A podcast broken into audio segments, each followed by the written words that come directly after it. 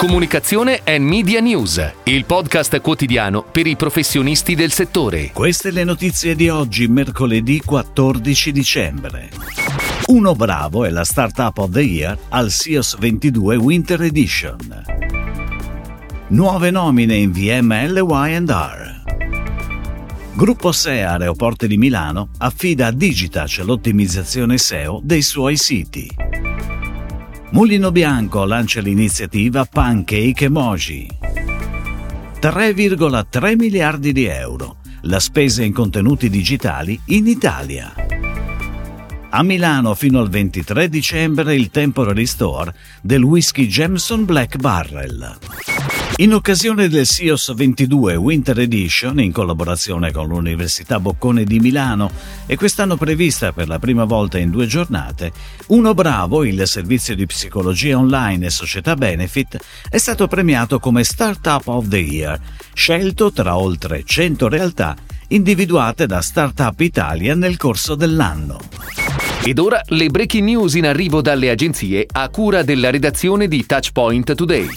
Simona Maggini, country manager VPP e CEO di VML Y&R Italy, ha annunciato la nomina di Stefano Rossi a Chief Operating Officer e di Francesco Lucchetta Chief Strategy Officer di VML Y&R. La nuova governance dell'agenzia, che chiude un anno impegnativo con risultati migliori delle aspettative, riguarda anche altre figure. Davide Lusiani è il nuovo Head of Digital Business. Il brasiliano Riccardo Barra Lima arriva nel ruolo di Executive Creative Director. Stessa qualifica per Edoardo Loster, già direttore creativo dell'agenzia. Paolo Boccardi viene nominato Customer Experience Creative Director e infine a Elisa Carletti viene affidato il ruolo di Operations Manager. Il gruppo SEA Aeroporti di Milano, che gestisce i due aeroporti di Milano Linate e di Milano Malpensa, insieme a tutti i servizi e le attività legate ai due esercizi, affida a Digitash Marketing, vincitrice della gara con assegnazione biennale, l'ottimizzazione SEO dei sei siti di proprietà del gruppo, tra cui quelli dei due aeroporti e di Via Milano Parking. Per incrementare il traffico organico e le vendite all'interno dell'ecosistema web del gruppo SEA, il team SEO di Digitouch Marketing si è occupato di realizzare una strategia focalizzata in particolare sul canale e-commerce con obiettivi legati alle performance. Mulino Bianco lancia l'iniziativa Pancake Emoji, firmata da Publicis Italy Le Pub, per rendere omaggio al dolce amato e consumato da oltre 13 milioni di italiani. Attiva solo su Milano dal 12 al 18 dicembre, permetterà agli utenti di accedere alla piattaforma Delivero per ordinare o fare capitare ad una persona speciale un pancake emoji decorato e accompagnato da una delle otto opzioni a disposizione. Un invito da parte del brand a tutti i suoi consumatori per riscoprire la felicità dei piccoli gesti nei momenti di convivialità semplice e spontanea.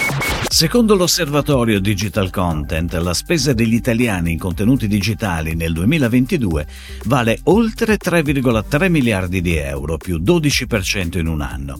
Il video entertainment cresce con il ritmo più elevato e supera gli 1,3 miliardi di euro, più 33%. Il gaming resta responsabile di quasi la metà della spesa totale dei consumatori, con oltre 1,5 miliardi di euro, ma registra per la prima volta negli ultimi anni una lieve contrazione, meno 1%.